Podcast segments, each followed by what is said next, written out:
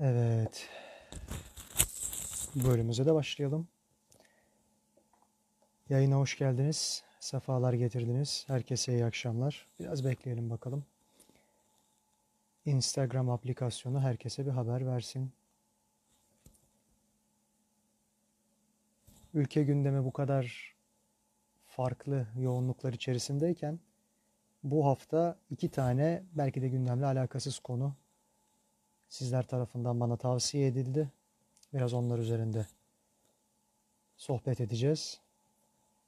Herkes hoş geldi, sefalar getirdi. Bu haftaki iki tane konumuz öncelikle malumunuzdur geçtiğimiz hafta kaybettiğimiz Şaban Teoman Duralı profesör. Hocamızla alakalı ve eserleriyle alakalı birkaç kelam etmek istiyorum. Ki zaten bizim yazarlarımızdan da olan dostum Anıl Öztürk bana bu konuda bu soruyu yöneltmişti. Evvela ondan bahsedeceğim. Sonrasında Web 3.0 sanal dünya nereye gidiyor? İşte bu Metaverse diye tabir edilen kavram.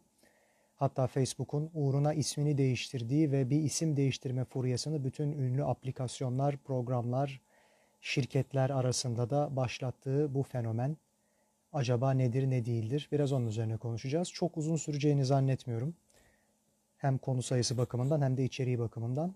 Öncelikle Teoman Hoca ile alakalı başlayalım. Şimdi ülkemizde filozof ya da kimilerinin tabiriyle feylesof yetişmesi pek görüldük bir hadise değildir.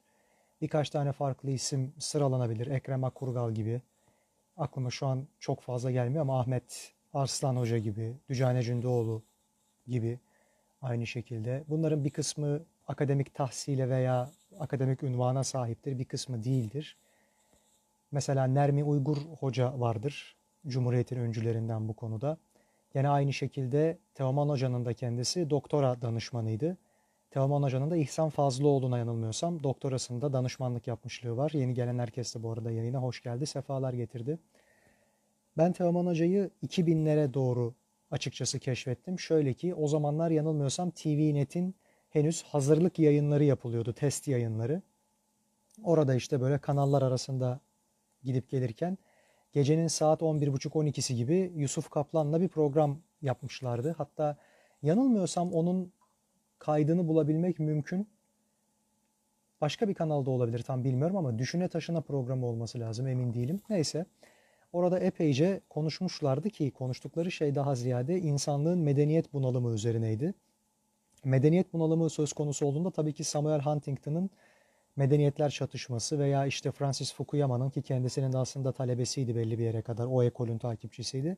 Tarihin sonu ve son insan yani biz artık tarihin sonuna geldik kıyamete doğru gidiyoruz diye şimdiki evangelistlerin, Armageddoncuların veya İslami tabirle ifade edecek olursak Melhame-i Kübracıların diyelim bayraktarlarından bir tanesi olmuştu. Çok da meşhur, popüler bir isimdi. Onların tezleri üzerinden ve İslam'ı da işin içerisine katarak dil felsefesinde tabii ki her daim konuşmalarının bir parçası ederdi Teoman Hoca. Onu da buraya ekleyerek güzel bir program yapıyorlardı. Ben orada şimdiki üst akıl yahut kitabımızda da bahsetmiş olduğumuz küresel çete fenomenine dair ilk kez iyi saatte olsunlar tabirini duymuştum. Teoman Hoca bunu bizzat kendisi kullanmıştı.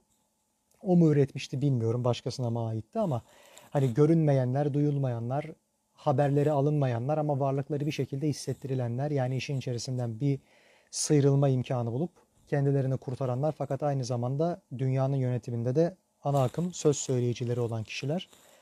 Onların varlığı üzerinden epeyce bir güzel ufuk açıcı açıklamalar yapmıştı. Sonrasında ben tabii kendisini merak ettim. Dergah yayınlarından çıkıyormuş kitaplarının pek çoğu. Yeni gelen herkes bu arada hoş geldi, sefalar getirdi. Teoman Duralı hocamızdan bahsediyordum. Bu kitaplarından bazıları hemen doğrudan koşup edindiğim eserler oldu. Bir tanesi onun belki de alameti farikası sayılan omurgasızlaştırılmış Türklük. Burada ve daha sonra yapmış olduğu pek çok televizyon programında ki Selahattin Yusuf, Tarık Tufan gibi isimlerin de İstanbul Üniversitesi felsefe bölümünden hocasıydı zaten kendisi. Onlarla birlikte o televizyon programlarına çıkmıştı. Orada bahsetti. Türk toplumu hafızasını yitirmiş yahut Alzheimer olmuş diyelim bir topluluktur. Çünkü dili konusunda çok büyük değişimler geçirmiştir. Bunlardan bir kısmı da o zamanki siyasi iradenin yani CHP döneminden, Atatürk döneminden bahsediyor. Oradaki iradenin ısrarlı çalışmaları, çabaları sonucunda oluşmuştur, meydana gelmiştir diyelim daha ziyade. Tabii kendisi bunu konuşurken, böyle söylerken dikkat çekmek istediği nokta şuydu. İnsanların dili konusunda nasıl düşüneceklerini, nasıl davranacaklarını belirlemek yerine daha ziyade nasıl davranıyor olduklarını eğer kayıt altına alırsanız işte Türk Dil Kurumu bu konuda çok güzel bir hizmet verebilir. Fakat siz kimsiniz ki insanlara şöyle konuşacaksınız, dilinizde şu kelimeleri tercih edip eskilerini unutacaksınız vesaire diyorsunuz. Açıkçası bakış açısı buydu. Bence de doğru. Çünkü o zamana kadar gelmiş olan birikim eğer ki o dönem içerisinde bu değişim yaşanırken eş zamanlı biçimde iki dil götürülmezse belli bir süre yahut eski dilden yeni dile bütün kaynakların tercümesi vesairesi yapılmazsa bu da devletten gelen bir hizmet olmazsa yani bu konuda bir devlet politikası olmazsa o noktada gerçekten eskiye dair bütün hafızanın körelmesi hatta yok olması tehlikesi bile mevcut kalıyor maalesef. Bu biraz hani şöyle söyleyelim maksadını aşan, kapsamını belki aşan bir hareketti. Kendisi de buna dikkat çekiyordu. Eskiyle bağımızı kopardık derken yazılan elbette ki kıymetli eserler vardır. Fakat Osmanlı'nın özellikle son dönemlerine kadar çok fazla okur yazar içerikli veya ağırlıklı bir toplum olduğunu söylemek de kolay değildi. Eğitimin kalitesi, vaziyeti belliydi. Buna da tabii ki dikkat ediyordu Teoman Hoca. Ama tabii dil devrimi, dil değişimi ya da harf değişiminden, alfabe değişiminden farklıdır. Biz aynı dili Osmanlıca alfabeyle de o yazıyla da eski yazıyla da yazabiliyorduk ki şu an mevcut pek çok arşiv açıkçası Türkçe fakat sadece bu Türkçeyi farklı bir alfabeyle yazmışlar. O şekliyle okunması kolay. Bilmediğimiz bir gramer yapısına vesaireye sahip değil. Fakat bir de üzerine belli bir dönem 34 ile 36 arası olması lazım. Güneş dil teorisi çıka gelene kadar. Oraya kadar mıydı yoksa 36'dan sonrası mıydı tam hatırlamıyorum. Şöyle bir uygulama gerçekleştiriliyor. Diyorlar ki Türkçe aslında pek çok farklı kelimeye, pek çok farklı dilin ağırlığına boğulmuştur. Onların altında ezilmiştir. Farsçasından Arapçasına kadar özellikle. Dolayısıyla özellikle de bu son gelen dönemde işte Frankçe'nin çok etkisi vardı. Fransızcanın. Tabi İngilizceden de bir takım etkiler vardı. Çünkü tamama yakını zaten ülkeye vaziyet ediyordu. Bunlar gayet normaldi. Pek çok aydın ya İngilizce ya Almanca ya Fransızca biliyordu. Ya da bunların tümünü birden diyelim. Gel gelelim Türkçeyi biraz arı hale, duru hale getirmek lazım. Buradan arındırmak gerekiyor. Bu konuda da bir komisyon kuralım. Çalışmalarını o yaratsın, o gütsün. Devam ettirsin. Gerçekten de öyle oldu. Fakat baktılar ki bir noktadan itibaren bir takım uydurma kelimelerle, toplumda hiç karşılığı olmayan, toplum hafızasında hiç yeri olmayan bir takım kelimelerle bunu yapmak durumunda kaldılar maalesef hoş bir netice vermedi. Hatta birkaç tane örnek vereyim kelimelerden mesela. Tacir tecimerdi.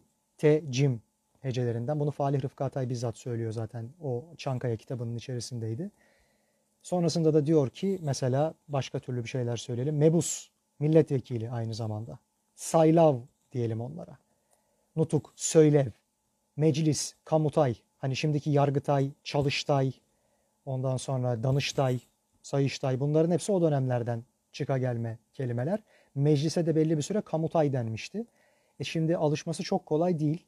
Hatta bir noktada Atatürk'ün yanılmıyorsam İsveç Kralı ile alakalı yahut o dönemki bir yöneticiyle alakalı Türkiye'ye geldiğinde bir karşılama konuşması var. O konuşmayı yapıyor. Yaklaşık bir saate yakın konuşuyor. Hiç kimse hiçbir şey anlamıyor. Çünkü tamamı yakını bu revize edilmiş, arındırılmış yeni Türkçenin eseri. E sonrasında bizzat Atatürk'ün kendisi diyor ki Falih Rıfkı Atay'a çocuk biz galiba bu dili bir çıkmaza soktuk. Görünen odur. Peki biz bu işi düzeltmeyi başkasına bırakır mıyız? Hayır. İçine düştüğü çıkmazdan yine biz kurtaracağız bu dili diyor. Ve bu alışkanlıktan vazgeçip bu zamana dek hangi kelime Türkçe'de yerini aldıysa Türkçe odur anlayışına gidiyor ki bence doğru anlayış da bu. Güneş dil teorisi daha farklı tabii ki onun yeri başka. O daha sonrasında neşvü nema bulmuş bir teori. Sonrasında da 1941'e dek batılı bilim adamları gelip de bu konuda bir kanıtınız var mı diye dalga geçene dek ve İsmet Paşa bunu kaldırana dek Dil Tarih Coğrafya Fakültesinden o politikada devam etmişti. Biz Teoman Hoca'ya geri dönelim. Kendisi o döneme dikkat çekiyor ve diyor ki bu ileri geri gitmeler gelmeler ve tabii ki eğitimin yurt satına aynı şekilde yayılamaması, eski dilinde, eski alfabenin de aynı şekilde yenisinin de çok koyu, kesif bir biçimde öğretilememesi ya da bu konuda yapılan çalışmaların daha sonra yeterince desteklenmemesi. Yani okul mezuniyetinin ardından insanlar okur yazar olarak ne bulabilecekler? İşte Atatürk bu konuda Milli Eğitim Bakanı olan Hasan Ali Yücel'e pek çok klasiği tercüme ettiriyor vesaire ama bu elbette yüz temel eserle hallolacak bir mesele değil. Bu konuda çok ciddi bir devrim yapılması lazım. O devrim halen daha bugüne dek geldi. Teoman Hoca son zamanlara dek hatta şöyle söyleyeyim toplum tarafından çok fazla tanınan göz önünde bir insan değildi. Ancak meraklısı onun takipçilerinin arasında yer alıyordu. Şöyle söyleyeyim bir başka kitabı gene dergah yayınlarından çıkmıştı. Çağdaş Küresel Medeniyet isminde. Anlamı, gelişimi, konumu diye. Teoman Hoca'nın kitapları bu arada şöyle söyleyeyim. Hani içerik olarak, yazı tipi olarak baktığınızda böyledir. Fakat daha ziyade bir tez metoduyla ele alınmıştır, yazılmıştır. Okunması kolaydır, onu da söyleyeyim. Bu enteresan bir medeniyet yorumuydu ve diyordu ki İngilizlerle Yahudiler bir araya geldiklerinde zamanında birbirleriyle kavgalıydılar. 11. yüzyılın başlarında özellikle İngiltere'den Yahudiler def edilmişti, kovulmuştu. Fakat sonrasında özellikle finans ağırlıklı konularda devletin onlar kadar başarılı işletmecilik yapamadığını keşfeden İngilizler onlara tekrardan kucak açtılar. Bu sayede ekonomilerini toparladılar. Coğrafi ve ekonomik keşifleri onların da desteğiyle yaptılar ve bugüne dek İngiliz Yahudi medeniyeti, Anglo-Judei aynı zamanda bunun bir diğer karşılığı bu medeniyet dünyaya hükmetti. Bu konudaki yorumları, gelişimi, nasıl ortaya çıktığı, geliştiği tamamı birden bu kitabın içerisinde güzelce derlenmişti, ele alınmıştı. Bir de tabii ki kendisinin filozof olması vesilesiyle önemli bir eser. Aklın Anatomisi, Salt Aklın Eleştirisinin Teşrihi. Şöyle ki malumunuzdur salt aklın anatomisi veya duru aklın anatomisi farklı şekilde de tercüme edilebiliyor. Immanuel Kant'ın önemli bir kitabıdır. Kant'ın normalde Almanca yazdığı bu eser İngilizceye çevrildiğinde bile filozofların pek çoğu maalesef anlamını yeterince aktaramadığını söyleyip bundan yakınıyorlardı. Biz üniversitedeyken, Bilkent'teyken bir takım felsefe dersleri aldık. Benim içinde bulunduğum kurslarda Kant okutulmadı fakat arkadaşlarımızın, sınıf arkadaşlarımızın farklı sectionlar vardı. Farklı ders kurları diyelim en azından. Her hoca bir takım kavramları başka başka yazarları ve eserleri seçerek onların üzerinden de eseyler, makaleler yazdırarak anlatıyordu. Öğrenmemizi kolaylaştırıyordu. Ben çok zevk alıyordum bu derslerden. Çünkü konuşmamıza, tartışmamıza müsaade vardı. Hukuk fakültesinin normal derslerinde pek buna yer yoktu maalesef. Şöyle söyleyeyim hatta orada okutulan kitap şuydu. The Groundwork, pardon, Kant, Groundwork for the Metaphysics of Morals. Ahlakla alakalı, ahlakın metafiziğinin temelleri. Burada işte özellikle imperatifler yani nominal imperatif, nominal zorunluluk mu, kategorik zorunluluk mu? İşte daha ziyade bir kişiyi kurtarmak için bin kişiyi feda eder misin? Veya bin kişiyi kurtarmak için bir kişiyi feda eder misin? Bu kişinin kim olduğunun bir önemi var mıdır vesaire diye ta faydacılardan, Bentham'la Mill'den öte gelen ve insanı hayvandan ayırıp hangi insanların diğerine kıyasla önemli olduğunu, çoğunluğun mu yoksa niteliğin mi yani niceliğin mi yoksa niteliğin mi daha önemli olduğunu tartışan önemli bir eserdir. Fakat Kant da Freud gibi, Shakespeare gibi kendine has ağır bir dili olan, ağır bir jargonu olan bir yazardır. Kasten kendisini böyle önemli hale getirmek için öyle yazan bir insan da değildir açıkçası. Çünkü bazı şeyleri gerçekten yeni kelimeler yaratmak suretiyle işte aksiyomdur vesairedir Bunlar üzerinden ancak açıklayabiliyorsunuz. Fakat o frekansı yakalarsanız hangi kelimeyi ne anlamda kullandığını da çok kolay kapabiliyorsunuz. Ben açıkçası zorluk çekmemiştim. Ben arkadaşların Kant'la alakalı çalışmalarında yardımcı olmuştum eseylerde şurada burada. Çünkü bu konunun meraklısıydım açıkçası. Ve bu Aklın Anatomisi, Salt Hakkın Eleştirisi Teşrihi kitabı Teoman Hoca'nın Kant'ın Almanca eserinden bu bahsettiğimiz Salt Hakkın Eleştirisi, Anatomisi çok pardon. Yanlış mı? Salt Hakkın Eleştirisi o kitabın Türkçe'ye en iyi çevirisi olarak taltif edilir, öyle sunulur. Ben oradan da biraz okudum. Gerçekten de doğru. Kendisinin eline sağlık, rahmetler olsun. Toplamda 25 tane kitabı falan vardı zannedersem. Bunların bir kısmı İngilizceydi. Kendisi aynı zamanda tabii ki hani Türk baba, Alman anne içerisine doğmuş, öyle bir ailede büyümüş. Eşi de Fransızdı. Dolayısıyla kabaca 3 dili zaten buradan bilerek yetişmişti. Toplamda 10 dil bildiği ve bunları iyi seviyede bildiği söyleniyordu. İngilizce, Fransızca, Almanca, Latince, Yunanca, İtalyanca, Felemenkçe, İspanyolca, Rusça ve Malayca. Yeni gelen herkes bu arada hoş geldi, sefalar getirdi. Teoman Hoca bu kadar fazla bilgi birikimine sahipken niye bu kadar az ekranlarda görünüyor diye düşünen son dönem TRT erkanı kendisiyle çok güzel insanlığın nasıl ortaya çıktığı, nereden nereye göç ettiği, işte iklimin ve hava koşullarının ve gıda beslenme unsurlarının bu tarz yerleşimlerde nasıl etkin olduğunu, dillerin nasıl ortaya çıktığını vesaireyi de kapsayan bir felsefe söyleşileri program serisi düzenlemişti. Gerçekten de yani takdire şayan bir projeydi. Yapımda yayında emeği geçen herkese buradan tekrar teşekkürlerimizi sunalım. Sonrasında şunu da söyleyelim. Kendisi Galatasaraylıydı. Koyu bir şekilde hem liseden hem futbol takımı olarak söyleyelim. Abi de Kaya Duralı da bildiğimiz kadarıyla milli istihbarat elemanlarından bir tanesiydi. Yani orada çalışmış birisiydi. Ki Teoman Hoca'nın da gerek eğitim öğretim açısından yani hoca olarak ders vermeye gitmesi yahut öğrenci olarak araştırma yapması vesaire gerekse de bir takım kendi merakı sebebiyle Türk dünyasını, Orta Doğu coğrafyasını, Uzak Doğu coğrafyasını karış karış dolaşmışlığı vardır. Hatta Afganistan'da bu 79 ihtilali olmadan evvel Afganistan'ı gezip görmüş. Orada icabında böyle bizim işte backpacking dediğimiz ne derler ona interrail'la dolaşan veya işte gençlik turlarıyla gidip de oraya neredeyse her yolu yayan yürüyen işte pansiyonlarda kalan otostop çekerek bir yerlere giden üç kuruşla beslenmeye çalışan vesaire gençlerimiz gibi ki ben de yapmıştım zamanında. Onlar gibi orada ikamet etmiş, insanlarla diyalog kurmuş, çok fazla araştırmada bulunmuş.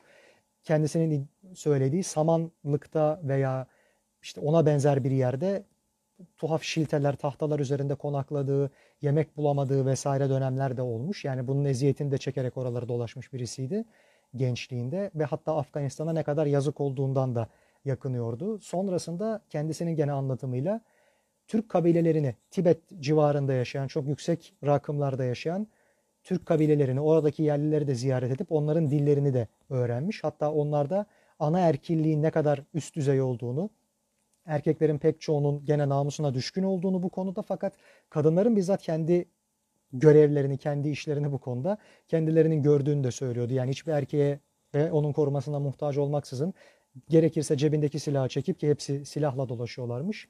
İlkel ya da gelişmiş fark etmez. Kendi işini kendi görebildiğinden de bahsediyordu. Oraları inceleyip oralarda bulunmuş, saha çalışmaları yapmış bir insan olarak gerçekten çok kıymetli bir mirasında temsilcisiydi. Hani böyle hani 50 yılda 60 yılda bir gelebilecek türdeki insanlardan biriydi. Şunu da söyleyeyim son kitabını ben elde edemedim maalesef kendisinin sağlığında. Yakın zamanda öyle bir geçer ki zaman kitabından bahsediyorum. Ketebe yayınlarından söyleşisi olarak çıkmıştı. Kendisiyle tanışıp görüşmem 2020 senesinde bu kapanmadan hemen evvel yani karantina çıkmadan hemen evvel Üsküdar Kitap Fuarı'nda olmuştu. Orada hem kitaplarını imzalatma fırsatı bulmuştum hem sohbet etme imkanı bulmuştum. Hem de özellikle bu küresel çeteye infaz kökten siyasi çözümleme kitabıyla alakalı gene benzer 1920'den 2020'ye 100 yıl içerisinde Türkiye nereden nereye geldi ve nereye gidecek konulu bir takım kitap araştırmaları, kitap söyleşileri yapmak projesi gelişmişti kafamda. Küresel çeteye infazda bu projenin bir parçasıdır. Pek çok kişiyle iletişime geçmiştim. Farklı farklı konular üzerinden. Teoman Hoca ile de mesela Yavuz Bülent Bakilerle de aynı şekilde Türkçenin serencamı, nereden geldi, nereye gidiyor, sonu ne olabilir? Bu konuda 100 yıllık bir tarihçemizi kapsayan söyleşi kitabı yapmak istemiştim. İletişim bilgilerimi de vermiştim. Fakat sonrasında gelişen olaylar zaten bağlantı kuramadık. Maalesef kendisini yitirdik. Yani şöyle söyleyeyim, önemli bir düşünce insanını, fikir namusu yerinde olan birisini maalesef kaybettik zamansız kaybettik diye söylüyorum. Çünkü kendisi iki defa hem 2000'lerin ortasında hem de bu son ahir ömründe kanserden muzdaripti. Zaten vefatının sebebi de o oldu. Eski konuşmalarına 2000'lerin başında veya 90'larda işte İskele Meydan programı vardı. TV8'de yanılmıyorsam. Ahmet Hakan'ın sunmuş olduğu bir tartışma programı. Oralarda falan gördüğünüzde şimdiki son halinden çok çok büyük bir fark tespit edebilirsiniz. Çünkü gerçekten bir çöküş meydana geldi fiziğinde. Çok ağır bir hastalık atlatma evresi oldu. Ben hatta çok üzülmüştüm uzun aralardan sonra ilk kez kendisini televizyonda gördüğümde. Fakat hani yeterince bırakmış mıdır kültürel mirasını? Eserleri mutlaka ki onu yaşatacaktır.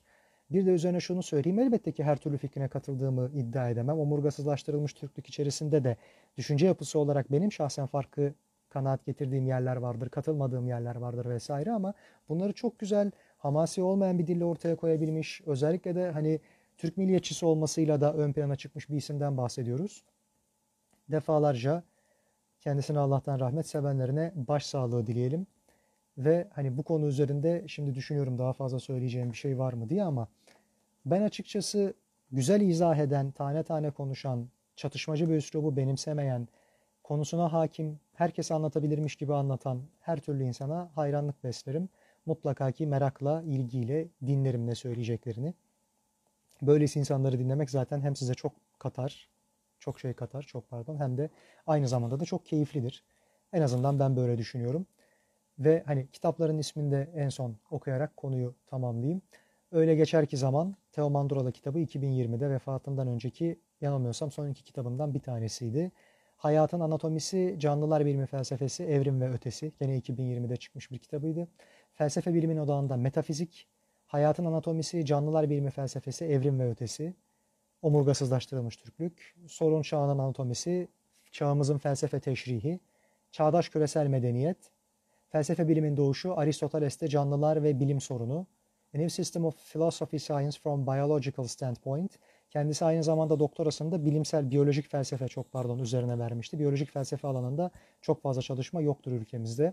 Canlılar sorununa giriş, biyoloji felsefesiyle ilgili araştırım, biyoloji felsefesi hakeza aynı şekilde. Felsefe bilimin odağında metafizik, aklın anatomisi, salt hakkın eleştirisinin teşrihi, Kutatku Birik Türkçenin felsefe sözlüğü, canlılar sorununa giriş, biyoloji felsefesiyle ilgili çalışmalar, Biyoloji felsefesi, canlı ve kültür sorunlarının araştırma alanı, yeni çağ Avrupa medeniyetinden çağdaş İngiliz Yahudi medeniyetine bu size göstermiş olduğum kitabının revize edilmiş hali, yani bu daha doğrusu revize edilmiş hali, bu ilk haliydi. 1980'lerde ya da 90'larda yayınlamış olması lazım.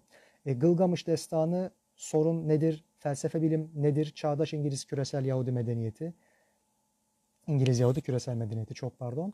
Aynı şekilde Teoman Duralı ile üç konuşma, bilim, felsefe ve evrim teorisi, sorun çağının anatomisi, deniz ve kaşiflik. Bu yanılmıyorsam şiir kitabı. Evet, böylece andıktan sonra da bu konuyu geçelim. Gelelim diğer konumuza. Web 3.0 nedir? Sanal alem nereye doğru gidiyor? Şimdi World Wide Web konusuna bakarsak, bugün bildiğimiz haliyle www konusuna bakarsak, yeni gelen herkes bu arada hoş geldi, sefalar getirdi. İlk konumuz Teoman Duralı Hoca ve eserleriyle alakalıydı. O kısmı geçtik. Şimdi Web 3.0 Metaverse dediğimiz konu aynı zamanda sanal alem nereye gidiyor konusu tam başladık. Şundan bahsediyorduk. World Wide Web dediğimiz www evreni şu anki interneti meydana getiren evren 1960'larda klasik internetin ortaya çıkışı malumunuzdur. DARPA isminde pardon ARPANET miydi? Tam hatırlamıyorum. ARPANET olması lazım.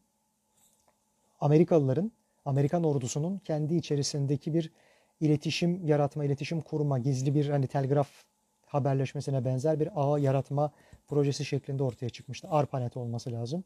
Sonrasında ARPANET internete evrildi. İnternet fakat insanların birbirleriyle bir şey alıp göndermesini, getirmesini falan sağlıyordu ama böyle bir sanal alem yaratıp içinde gezinmeye elverişli değildi.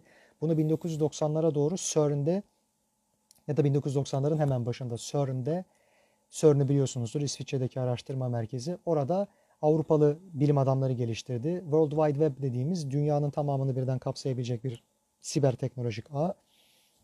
Siber alem yeni bir kodlardan sadece yaratılmış fakat grafiklerle kendisini farklı şekilde gösterebilmeyi başaran türden bir alem. Ve bu www çıktıktan sonra kısaca web olarak anıldı. A olarak ya da işte başka nasıl çevrilirse network de aynı şekilde çünkü A olarak çevrilebiliyor. İşte o isimle telaffuz edilmeye başlandı.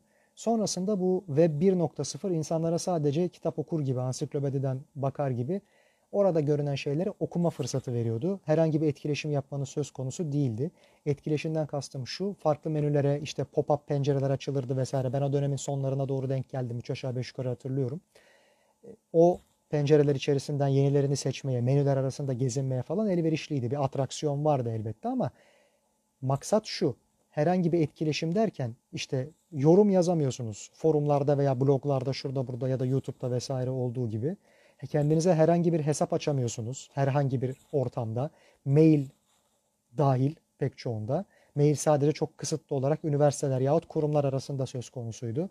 Kendinize herhangi bir profil oluşturamıyorsunuz. Yani kişiselleştiremiyorsunuz kullanıcı ayarlarınızı ve kendinizi var edemiyorsunuz orada. Ya da mesela alışveriş yapamıyorsunuz. Web 1.0 sadece okumaya yönelikti. Edilgen kalıyordu orada okuyucu. Samsun'a da sevgiler Zafer Bey. Hoş geldiniz. Sefalar getirdiniz. Şimdi gördüm kusura bakmayın. Web 2.0'a geçildiği vakit bu da 2000'lerin başına doğru yaşandı. Malumunuzdur o zamanlarda çok farklı arama motorları ve siteler vardı. Netscape Navigator vardı, Alta Vista vardı.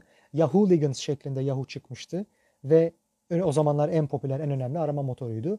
Devrim biraz Google'la birlikte geldi. Firefox'la, Chrome'la aynı şekilde daha sonra gelişti ki onlar zaten işletim sistemi sayılır o konuda.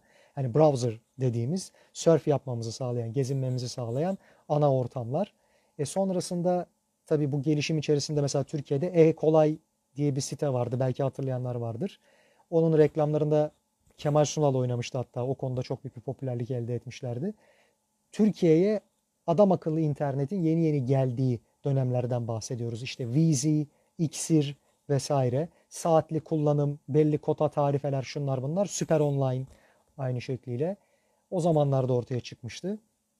Neyse devam edelim. 2.0 geldikten sonra bu 1.0'dan oraya geçişi idare edemeyen pek çok marka zaten yok oldu.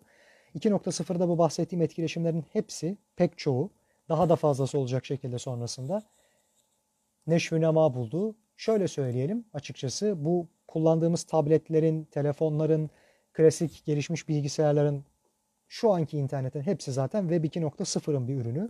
Aynı zamanda da telefonlara indirdiğimiz aplikasyonlar da bunun bir yansıması. Fakat herkesin şikayetçi olduğu konu şu. Biz blockchain ile alakalı, bitcoin ile alakalı yayını yaparken bahsetmiştik. Ya bunlar belli bir merkezden idare ediliyor. Birileri sürekli olarak bizimle alakalı verileri topluyor. Bunu dilediği gibi işliyor. Kötü niyetliyse yandık. Çünkü bu bilgilerin içerisinde bizim özel yazışmalarımız, belki özel görsellerimiz de var. Aynı şekilde tabii ki paylaşmaktan çok fazla taraftar olmayacağımız banka hesap bilgilerimiz, kimlik bilgilerimiz vesaire gibi şahsi bir takım enformasyon da var. Fakat bazıları destursuz şekilde gelip bunları depolayıp alıp da kafalarına estiği gibi kullanıyorsa ya da reklam pazarlama amaçlı olarak birilerine bunun dağıtımını, servisini sağlıyorsa ki bunu gene o yayında bahsetmiştim. Sadece ve sadece bu tarz internet sağlayıcıları falan yapmıyor çok farklı şekilde arkaik analog biçimde yapanlar da var. Mesela hastanelerin pek çoğunun, özel hastanelerin özellikle hasta bilgileriyle alakalı iletişim bilgilerini, şunu bunu vesaireyi anket şirketlerine şuraya buraya dağıttığını ben biliyorum. Beni nereden bulduklarını arayıp bulduklarını biliyorum çünkü o şirkettekilerin. Sormuştum kafaya dert edip.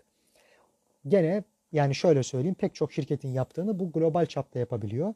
Buradakiler işte hastanenin bin tane müşterisi varsa, ziyaret edeni varsa burada 1 milyondan belki 1 milyardan bahsediyoruz. Aynı zamanda bir takım portallar işte veya sosyal medya uygulamaları Twitter, Facebook, Instagram vesaire gibi bunların pek çoğu da bizim gönüllü biçimde bilgilerimizi paylaştığımız ortamlar olduğu için ya bunlar birisinin elindeyken bir sıkıntı doğar mı? Hep endişe bu. Merkezileştirilmiş sistem yani oranın devleti tıpkı işte burada bir takım yasaklamalar, sansürler vesaire olduğu gibi bir regülasyon çerçevesinde bizim canımızı okur mu istediğinde art niyetli kişilerden biz nasıl korunabiliriz?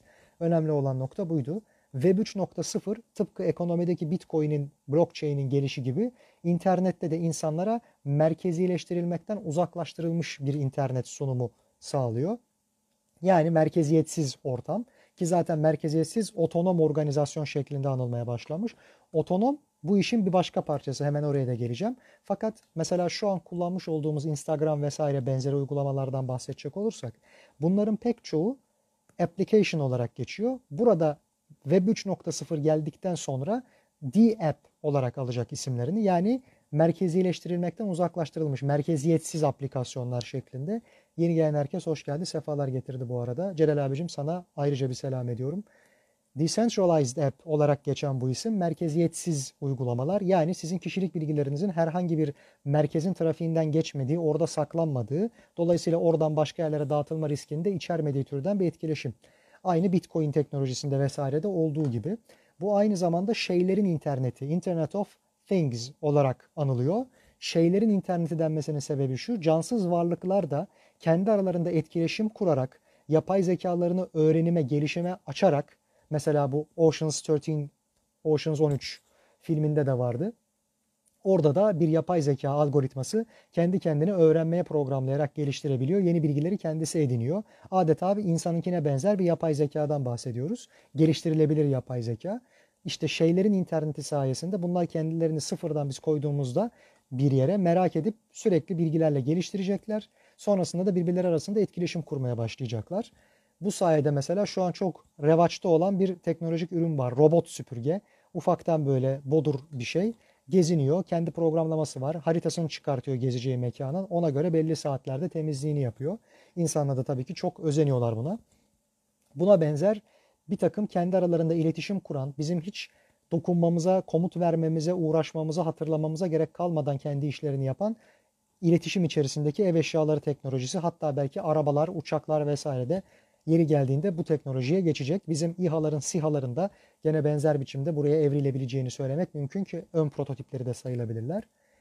Neticede bu açıkçası hani bizim ya kafamda şunu da tutmayayım, şunu da dert etmeyeyim, daha farklı şeylere odaklanabileyim değişimiz içerisinde önemli bir yer tutacak. Çünkü bizim şu anki dertlerimizden bir tanesi dünya haliyle, işle güçle ilgilenirken kendimize vakit ayıramamaktan şikayet ederken bir de ev işi yapmak zorunda kalmamız. Bunun bizim enerjimizi ve vaktimizi tüketmesi. Gerçekten bu ev eşyaları düzeyinde kalacaksa çok güzel, çok tatlı. Fakat unutmayalım ki sanayi devrimi ilk yapıldığı vakit insanlar hiç çalışmayacak. Artık bundan sonra sadece makineler çalışacak. İnsanlar bazı farklı şeyleri yapmaya çok daha fazla zaman bulacaklar diye teoriler geliştiriliyordu. Konu öyle olmadı. Madem ki yapacak daha az işin daha az sorumluluğun var o zaman sen normal standartlar içerisinde klasik bir meslekte normale kıyasla eskiye kıyasla daha fazla işi yapmaya vakit ayırabilirsin diye sömürüldük. Gerçek gelişim bu oldu. Mesai, özlük hakları vesaire zaten buradan dolayı çıktı. işçi hakları. Aynı şeklinde eğer bizim ev eşyalarıyla, ev işleriyle vesaire ilgilenmemiz gerekmeyecekse bundan sonra o konu başka cihazlara devredilecekse oradan arta kalan vakitte de daha fazla çalışmamız işverenler tarafından beklenebilir. Böyle bir kültür gelişebilir. Bu tehlike de var. Onu da unutmayalım. İnsan insanın kurdudur bu konuda. Tabii şunu da hesaba katmak lazım. Klasik devlet hizmetinde veya bu tarz bahsetmiş olduğumuz ev işi hizmeti sektöründe insanlar kendileri gibi olanı değil tamamen akıllı, mantıklı, öngörülebilir, hesaplanabilir yani söz dinleyen ve emir edilebilir, söz geçirilebilir bir takım varlıklarla çalışmak istiyorlar. Nasıl ki ordunun içerisinde bir emir komuta zinciri vardır, bürokraside bu böyledir, siyasette şu an gördüğümüz üzere daha da böyle. Burada da açıkçası insanlar diyorlar ki ya ben insana söz geçiremiyorum. Neticede insan komple rasyonel hareket eden, hep akılcı kararlar alan bir varlık değil. İrrasyonel hareket ediyor. Kararlarının pek çoğunu mantıksızlık üzerine alıyor, bilinçaltıyla alıyor. Bir de üzerine keyfine hafif düşkün, bir motivasyon olmadan atıl kalmaya çok yatkın, serseri bir varlık. Tırnak içerisinde söylüyorum. Bu kötü anlamda bir serserilik değil. Hovarda başıboş gezmeye müsait diyelim bir varlık. Daha doğrusu disiplinden caymaya müsait bir varlık. Fakat biz hizmet almak istediğimiz vakit işlerin sarpa sarmaması adına belediyeden hizmet beklediğimizde de aynı şeyi düşünüyoruz. Hep insan gibi değil de daha makineleşmiş şekilde bunu yapmalarını arzu ediyoruz. Su koy vermesinler. Hep öngörülebilir olsunlar. Biz planlarımızı ona göre yapalım. Değişkenleri çok az olsun. Emir dinlesinler, söz dinlesinler, oradan çıkmasınlar, işlerini yapsınlar. İşte makina kendi geliştirilebilir, öğrenebileceği algoritmasıyla, yapay zekasıyla bize aslında bu imkanı sunacak. Çok rahat bir şekilde söz geçirebileceğiz. Bizim sözümüzden dışarı çıkmayacak, terbiyesizlik yapmayacak, cevap vermeyecek, isyan etmeyecek Tıpkı bir takım insanların diğer insanları köreleştirirken böyle yapmaya çalıştığı gibi ve bunlar neticede canlı varlıklar olmadıkları için bu konuda herhangi bir vicdani muhasebe gütmeye de gerek kalmaz. Sadece insanlığa hizmet etmesi adına var edilmiş bir takım atraksiyonlar öyle söyleyeyim. Onlar bize hep arayıp da bulamadığımız yeryüzündeki cenneti sağlayabilir. Fakat tabii şöyle bir sıkıntı var. Hepimiz makinalarla etkileşimimiz sırasında gayet net görebiliyoruz ki makineler halden anlamıyorlar halden anlamamaktan kasıt halin icabı neyse, bizim keyfimiz, durumumuz, sıkıntımız vesairemiz neyse, o an ihtiyaç duyduğumuz fakat ifade etmekte güçlük çektiğimiz şeyler neyse biz daha söylemeden yani leb demeden leblebiyi anlayabilmeleri.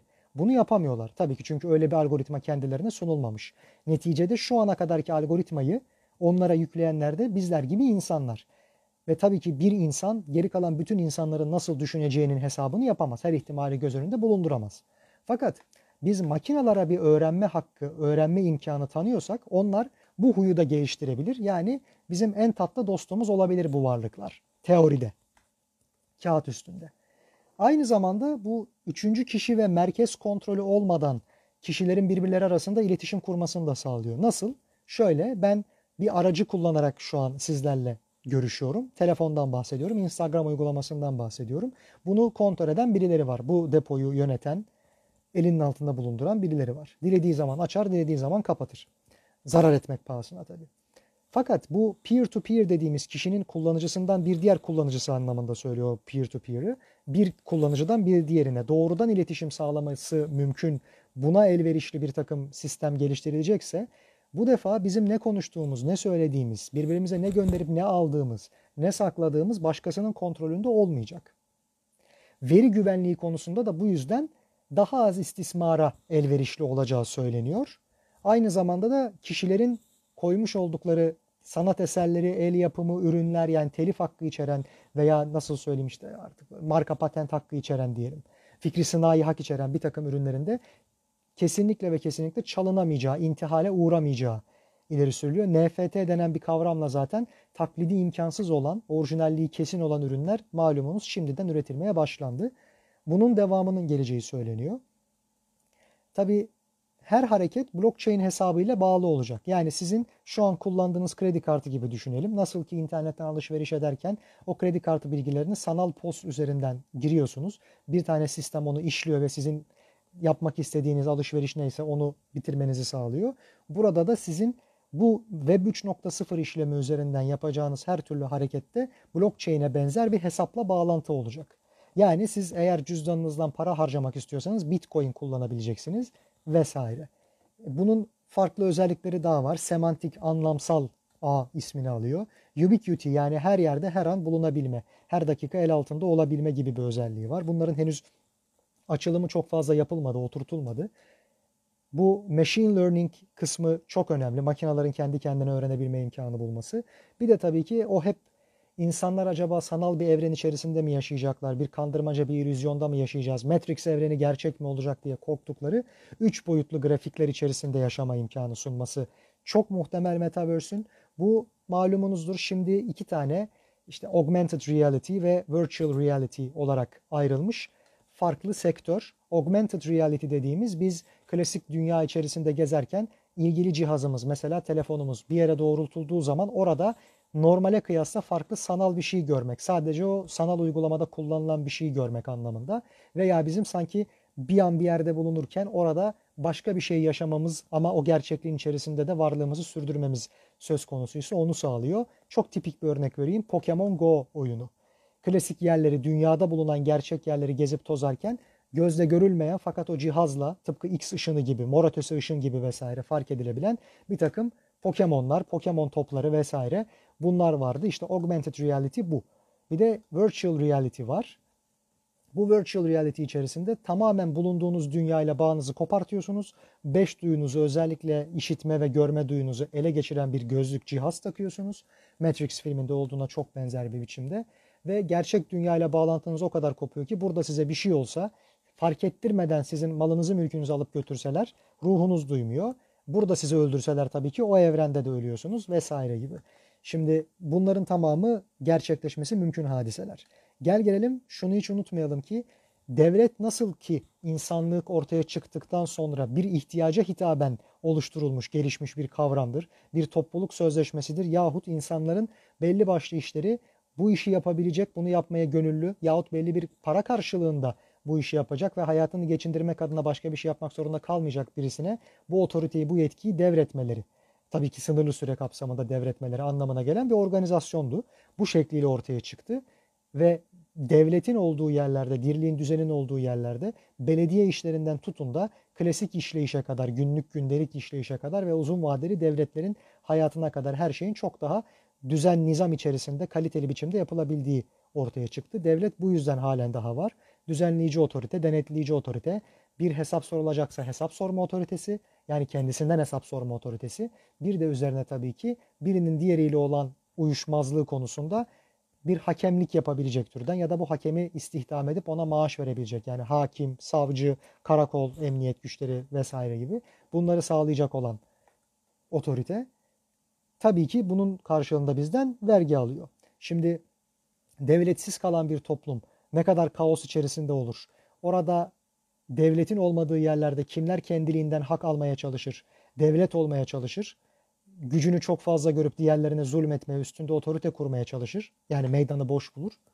İşte aynı şeyi biz Web 3.0'da bu merkezi olmayan internet ve hizmet sağlanması noktasında yaşayabiliriz bir kaos hüküm sürebilir. Dahası şu an dark web'de, deep web'de görmeye çok fazla insanların alışık olduğu ya da işittiği diyelim haberini aldığı bir takım eylemler alenen gerçekleştirilebilir.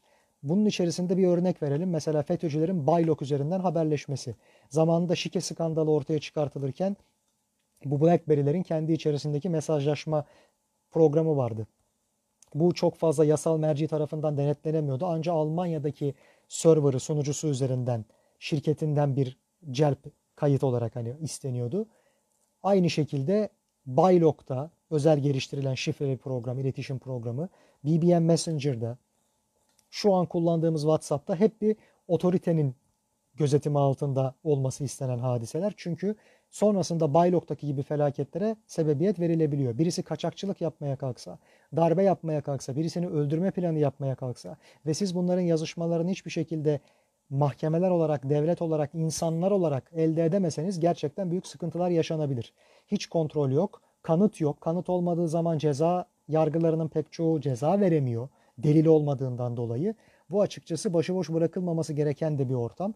Elbette ki bir orta noktası bulunacaktır. Çünkü neticede insanların pek çoğu yönetilmeyi de isterler. Her işle her dakika kendileri uğraşmak istemezler. Birilerinin onun adına bunu yapmasını isterler. Karşında da bedeli neyse öderler.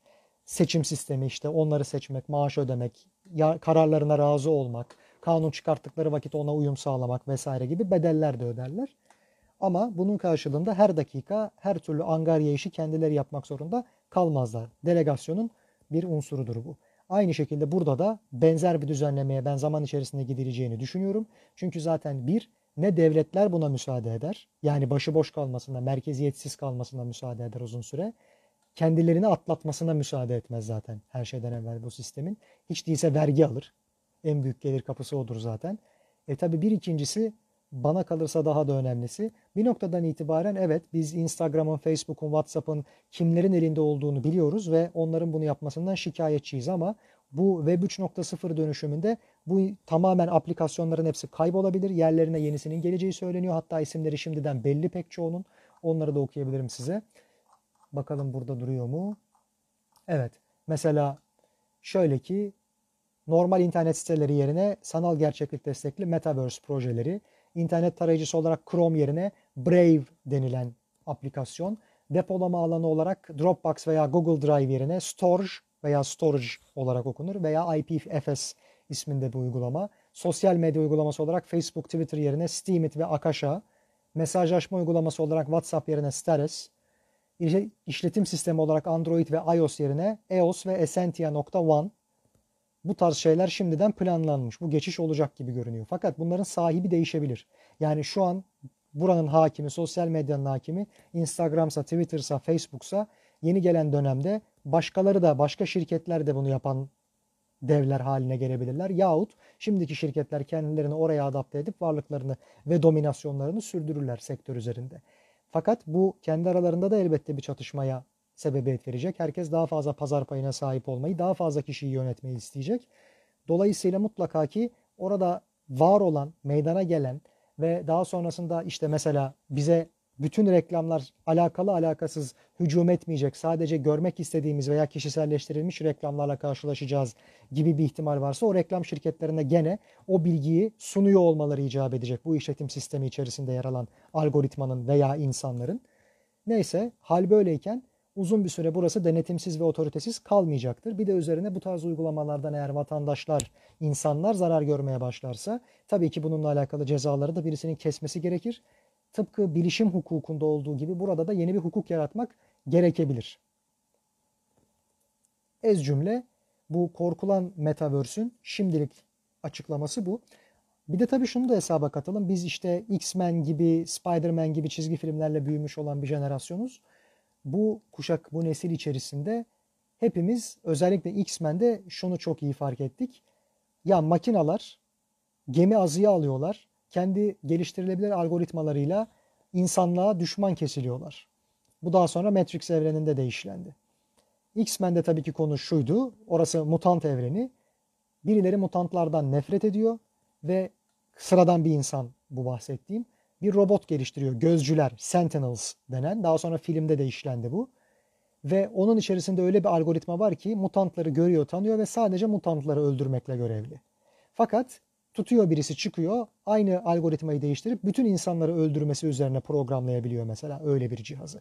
Dolayısıyla Ya da gene çizgi filmde vardı bu. O gelişen algoritma kendi kendisini bir süre sonra o kadar fazla geliştiriyor ki şunu söylüyor. Mutantlar da insandır. Mutantları öldürmek demek insanları öldürmek demektir. Onların arasında aslında bir fark yoktur deyip bütün insanlara karşı savaş açabilir hale geliyor. Mutantı veya diğeri. Gene aynı şekilde ben sizlerden daha üstünüm. İnsana benzer bir hale geldiği için o öğrenme metodu robotun. O da insanlaşıyor. Bir de art niyet benimsiyor. Belki de bütün mevcut veriyi süzdükten, hazmettikten sonra zaten otomatikman kötüye doğru evriliyor. Bunu ahlakçıların tartışması lazım. O noktadan itibaren de makinaların cenneti başlıyor. Dünya insanlar için bir cehenneme dönüşüyor. Bize hizmet etmesi için yarattığımız şeyler bizim efendimiz haline geliyorlar. Bizi kendilerine hizmetkar kılıyorlar. İşte bu korku daha bilgisayar PC olarak evlerimize girmeye başladığından beridir var. Atari olarak gelmeye başladığından beridir var. Fakat buradaki bu korkuya da atıfla yazılmış birkaç tane makaleye göz attım.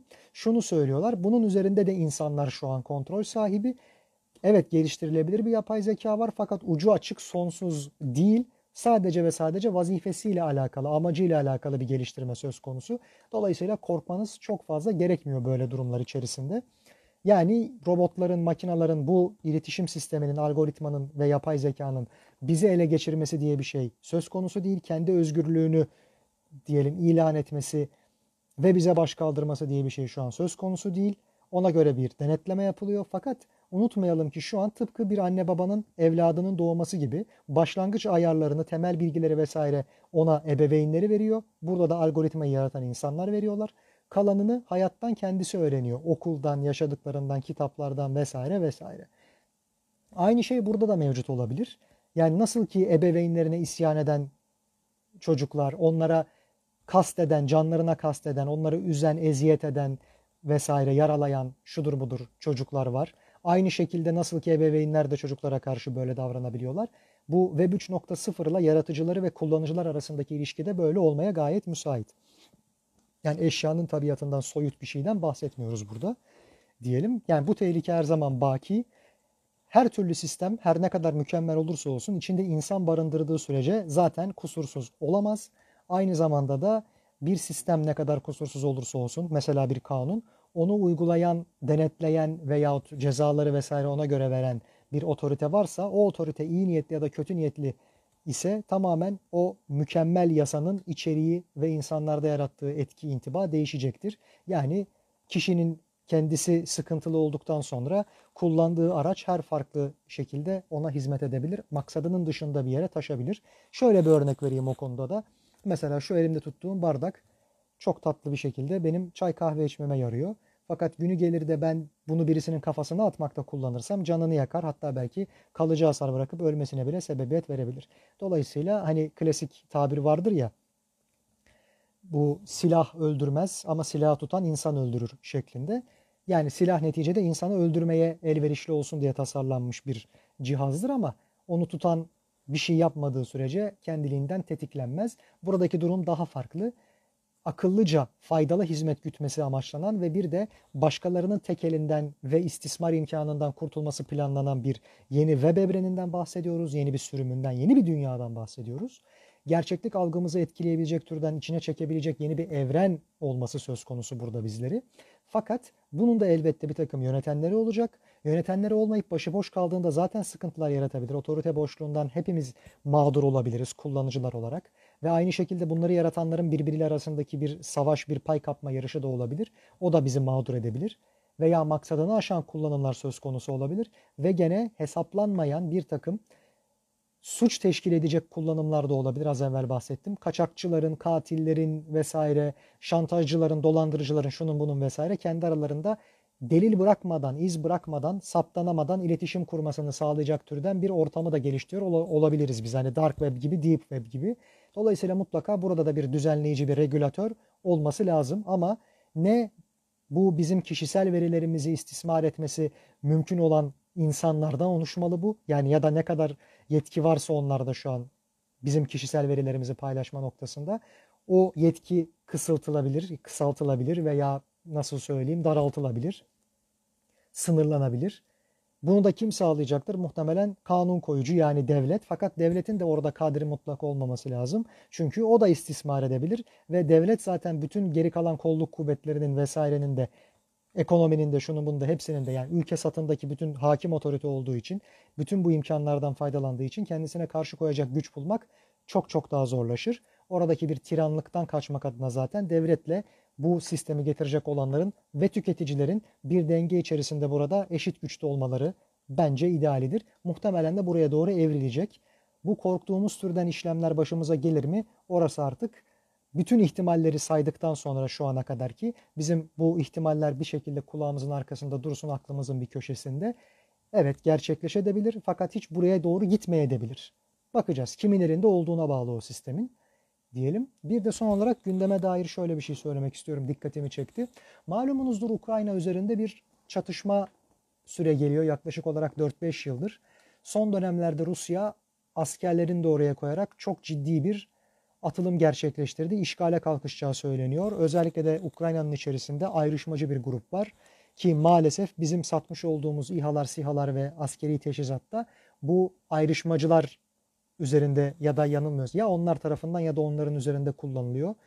Dolayısıyla böyle de bir sıkıntı var. Yani oradaki bir iç savaş da mümkün ve ayrışmacılar dediğimiz ekibi Rusya destekliyor. Bunlar Ukrayna'dan ayrılıp Ukrayna topraklarının pek çoğunu Rusya'ya katma sevdalısı olanlar. NATO'da bu Varşova Paktı yıkıldıktan sonra Sovyetlerin çöküşünden itibaren Polonya'sı, Çek Cumhuriyeti'nin belli bir kısmı, işte Macaristan, Romanya'sı vesaire derken Ukrayna'ya kadar geldi ve diyor ki burası bizim de borumuzun öttüğü bir yer. Rusya sen kafana göre buraya giremezsin. Eğer böyle bir şey yapmaya kalkarsan sana çok ciddi ekonomik yaptırımlarda bulunuruz. Bu muhtemelen ekonomiyle de kalmaz. Ama iki tane büyük gücün çarpışmasında böyle bir ihtimal var olabilir. Ve hemen arkasından Papa çıktı bir açıklama yaptı bugün. Çatışmaya son verelim. Diplomasiyi kullanalım barışçıl tutum sergileyelim diye. O anda benim kafama bir enteresan soru işareti takıldı. Çünkü aklıma doğrudan 1962 senesinde yaşanan bu Küba füze krizi vardır. Pek çoklarımız biliriz. Bu Küba füze krizi içerisinde şöyle bir durum ortaya çıkmıştı. 1960'tan ele almak gerekirse bizim bir NATO üssü olduğumuz gerçek. NATO özellikle de Amerika bizim üstlerimizden kalkan uçaklarıyla, keşif uçaklarıyla, casus uçaklarıyla Sovyetler üzerinde faaliyetler gösteriyordu. Onun üzerinde işte fotoğraflar çekiyor, görüntüler alıyor vesaire vesaire gibi. Ve o uçaklardan bir tanesi Sovyetler tarafından düşürülmedi de kendisi bir arıza yaparak düştü o dönemde. 1960 yılında olması lazım. Ve hemen arkasından anlaşıldı ki bu uçak işte irtifası, yakıtı vesairesi sebebiyle Türkiye'den havalanmış. Bu ortaya çıktı. Sovyetler Türkiye'ye çok büyük baskıda bulundular. Siz nasıl olur da bize karşı böyle bir aktiviteyi desteklersiniz veya buna teşne olursunuz ya da nasıl söylerler buna alet olursunuz biçiminde. Ciddi bir gerilim ortaya çıkmıştı. Sonrasında da biz ülkemiz içerisinde NATO'nun Sovyet tehlikesine karşı konuşlandırmış olduğu Jüpiter füzelerine sahiptik. Bunlar bugünkü S-400'e benzer füzeler öyle söyleyelim. Hava savunma sistemleri. Bu füzelerin varlığından herkes haberdardı. Bu dönemde ortaya çıkmıştı. Sonrasında Küba adası malumunuzdur Castro yönetimindeyken komünistti. Sovyetler Birliği de oradaki deniz ve kara sahasına sızmaya çalışıyordu. Amerika sürekli olarak Küba ile didişiyordu ama arka planında birlikte kaçakçılıktan tutun da pek çok farklı yasa dışı işe kadar mafya işi götürüyordu. Yani Amerika'nın sadece siyasileri Küba'ya düşmandı. Kennedy mesela bu mafyanın içerisinde önemli bir yer tutuyordu. Kendisi bu prohibition dediğimiz alkol yasağının olduğu dönemde 1920'lerde 30'larda ailesi yani en azından Küba üzerinden Kanada'ya getirip gizlice Amerika'ya soktuğu kaçak içkiler üzerinden para kazanmıştı.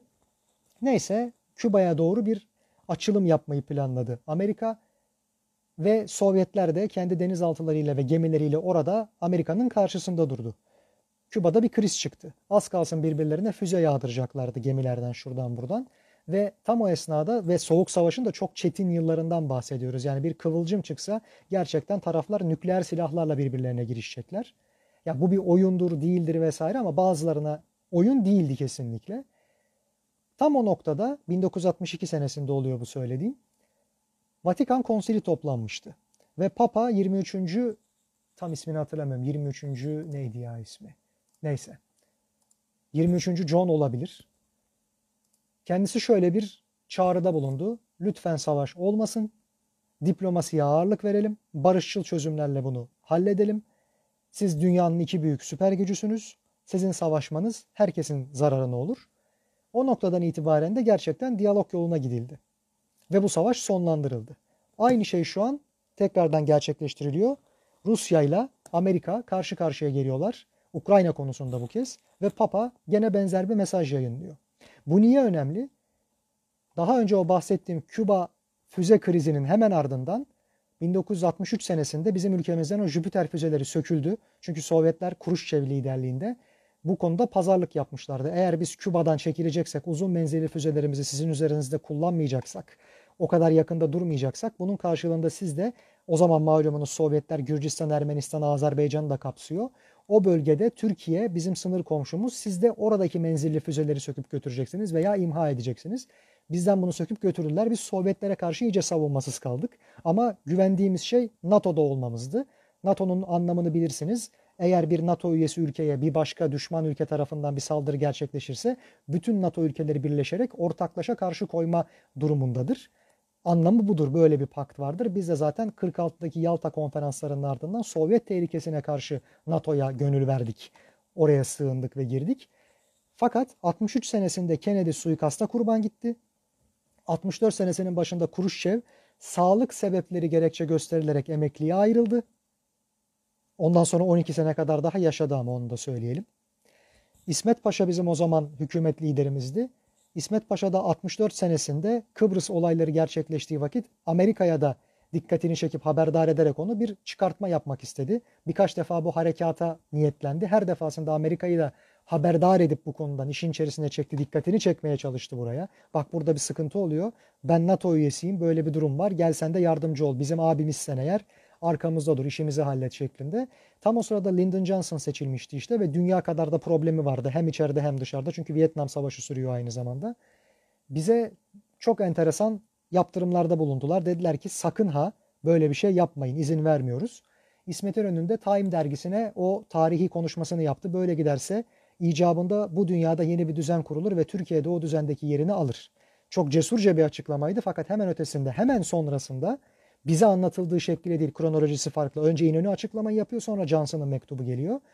Lyndon Johnson'ın mektubu geldi ünlü. Ve şunu söylediler, resmen çok affedersiniz ama köpek muamelesi yapar gibi bir diplomatik dil kullanıldı. İnanılmaz soğuk. Mektubu bulabilirsiniz metnini internette. Şu söyleniyor. Siz bir defa kullanacağınız teşhizatın NATO teşhizatı olduğunun farkında mısınız? Bu ordunuzun tamamına yakınını biz teşhis ettik. Bütün üniformalarınızdan tutun da silahlarınıza kadar hepsini biz verdik. Biz modernleştirdik. Ve tabii ki siz bir NATO ordususunuz. Dolayısıyla NATO'nun amacı olmayan bir olay konusunda, NATO'nun çıkarları doğrultusunda olmayan bir konuda NATO'nun silahlarını kullanmanıza müsaade etmiyoruz. O dönemlerde Yunanistan da NATO üyesiydi. Hatta sonrasında çıktı zaten. Albaylar cuntası darbe yaptıktan sonra. Biz eğer orada Kıbrıs'ta bir harekata girişseydik oradaki Rumlar Yunanlılar tarafından destekleniyordu. Muhtemelen iki NATO üyesi karşı karşıya gelecekti bu şekilde. Biz buna da müsaade edemeyiz dediler. Hatta üzerine şöyle bir tehditte bulundular. Siz eğer bunları kullanarak bir şey yapmaya kalkarsanız günü geldiğinde de oradaki yönetim Kıbrıs Cumhuriyeti Makaryos komünizme yatkın birisiydi. Eğer ki Sovyetler de Kıbrıs'ta burada bir müdahale olduğundan dolayı kendilerinde bu müdahale yapma hakkını görürlerse, karşı koyma hakkını görüp de size saldırırlarsa biz Amerika olarak, NATO olarak sizi korumayız bak. Özetliyorum. Siz eğer NATO silahlarını Kıbrıs çıkarmasında kullanmaya kalkarsanız NATO'nun kendi işi olmadığı için bu ve bir başka NATO ülkesinde ilgilendirdiği için çıkar bakımından geri geldiğinde Sovyetler de size bu konuda misilleme yaparsa biz bu sefer sizi korumayız. Zaten Jüpiter füzelerini de söküp götürmüşlerdi. O zaman hakikaten de bütün meclis konuşmaları zabıtları var. Şöyle bir boşluğa düşüyor. Ya bu nasıl üslup? Biz hani ittifak içerisindeydik? Biz hani işbirliği yapan müttefik ülkelerdik? Yani hani kardeştik der gibi. Kavlimiz böyle miydi dediler resmen. Biz o, bir madem öyle biz niye çıkarımızı NATO'da arıyoruz? Madem ABD bize en kritik milli meselemiz konusunda böyle yapacaksa, dinlemeyecekse, anlamayacaksa, bize destek vermeyecekse biz niye hala NATO'dayız? Dedik ve Sovyetlerle olan ilişkilerimizi de ilk burada tekrar gözden geçirmeye başladık. O noktaya kadar Sovyetlerde falan bizim büyük elçilerimiz şunlar bunlar konsolosluklarımız öyle bugünkü gibi değildi etkileşim. Ve sonrasında 64 seçimlerinde İsmet Paşa da gitti. Yani orada Küba füze krizinde Papa bu bildirge yayınlayana kadar kimler aktör olarak yer aldıysa Kuruşçev, Kennedy, İsmet İnönü hepsi en geç iki sene içerisinde bertaraf edildi.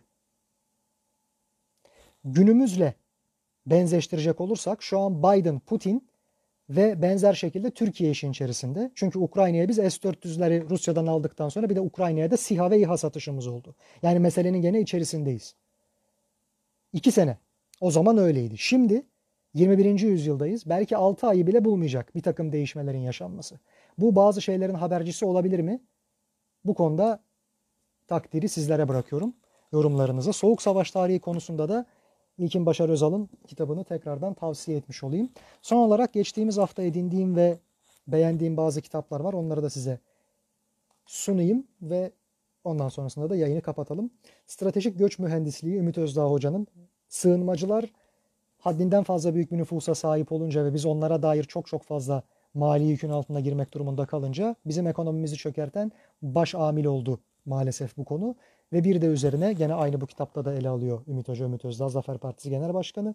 Kaçınılmaz çöküş. Bu maliyetin yanı sıra bir de demografik olarak değişimi söz konusu toplumun. Yani bir de demografik olarak değişimi şöyle anlatabiliriz. Bizim nüfusumuz azalırken veya belli bir oranda artarken sığınmacıların nüfusu çok çok daha fazla artıyor. Yeri geldiğinde bunlar özellikle de kendilerine sayıldığı kadar, bahsedildiği kadar 900 bine yakın vatandaşlık verildiyse seçimlerde kendilerini bağrına basan bu hükümet lehine oy kullanabilirler. Bu vatandaş sanki Türkiye vatandaşıymış gibi muamele görebilir. Halbuki bu vatan için henüz bir şey yapmışlığı yok o insanların. Bir de üzerine Allah muhafaza istihbaratlar tarafından olası bir iç savaş ve kargaşa terör eylemi konusunda da gayet örgütlenip kullanılabilirler diye söylüyor kendisi. Gene Ümit Hoca'nın Türk ordusunun PKK operasyonları kitabı vardı. Bir tarihçe ve stratejik derinlikte savrulan Türk dış politikası. Bunu ayrıca tavsiye ediyorum. Çünkü şu an gerçekten Kurtlar Vadisi jargonundan ve aforizmalarından hallice bir dış işlerimiz olduğu hepimizin gözü önünde zaten belli. Birilerine had bildireceğiz, birilerine ağzının payını vereceğiz diye gerçekten de diplomatik seviyeyi çok düşürdük maalesef ve asıl enteresan nokta burada bir takım mahkumiyete gark olunmuş. Yani hapis cezası yahut para cezası ya da görevden men cezası almış insanların oraya büyükelçi olarak atanması çeşitli yerlere bu da sıkıntı. 17-25 Aralık sürecinde olanlardan bahsediyorum.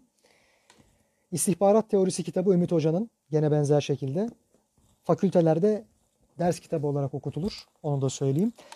FETÖ'cü darbe sonrasında kendi ülkesinde kuşatılan ve bölünen ordu Türk Silahlı Kuvvetleri ordunun içerisinde FETÖ'den boşalan yerleri hangi cemaatlere mensup insanlar dolduruyorlar? O boşluklar sadece ismen mi başkalarına geçti yoksa gerçekten Türk ordusu birliğini, dirliğini, bağımsızlığını ve milliliğini, merkeziliğini sağlamayı başardı mı? Yoksa gene 1960-70 zamanlarında gördüğümüz o cuntalara benzer alt fraksiyonlar oluşmaya devam mı edecek ve FETÖ'nün gidişinin ardından acaba gerçek bir temizlik yapıldı mı?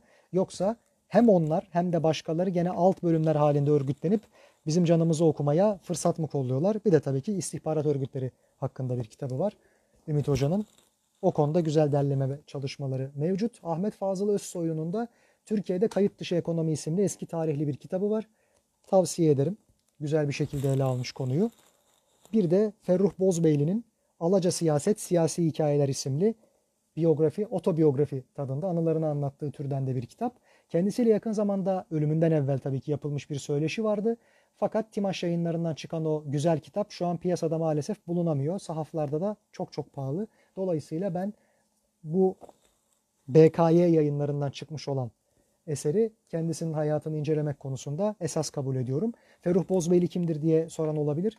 Tanıyabileceğiniz en nazik, en nazenin dolu, kültürlü ve işini bilen bürokratlardan bir tanesiydi. Siyasilerden bir tanesiydi.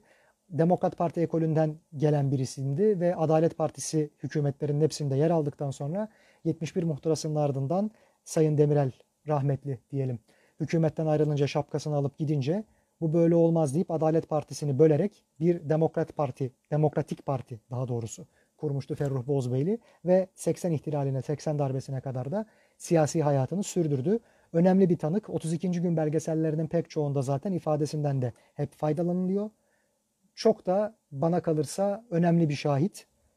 Dolayısıyla anılarını okumakta mutlaka böyle isimlerin fayda var. Gene aynı şekilde Suat Ürgüplü olması lazım. Kitabını birisinin daha anı kitabını sipariş ettim ama Suat Hayri Ürgüplü olması lazım. O da gelecek bu hafta içerisinde. Neticede kitap okumak çok güzel bir hadise. Herkese tavsiye ediyorum. Yayını burada noktalayalım. Soracağınız herhangi bir soru yoksa veya söylemek istediğiniz bir şey. Sürçülisan ettiysem, lafı güzaf ettiysem, başınızı şişirdiysem affola.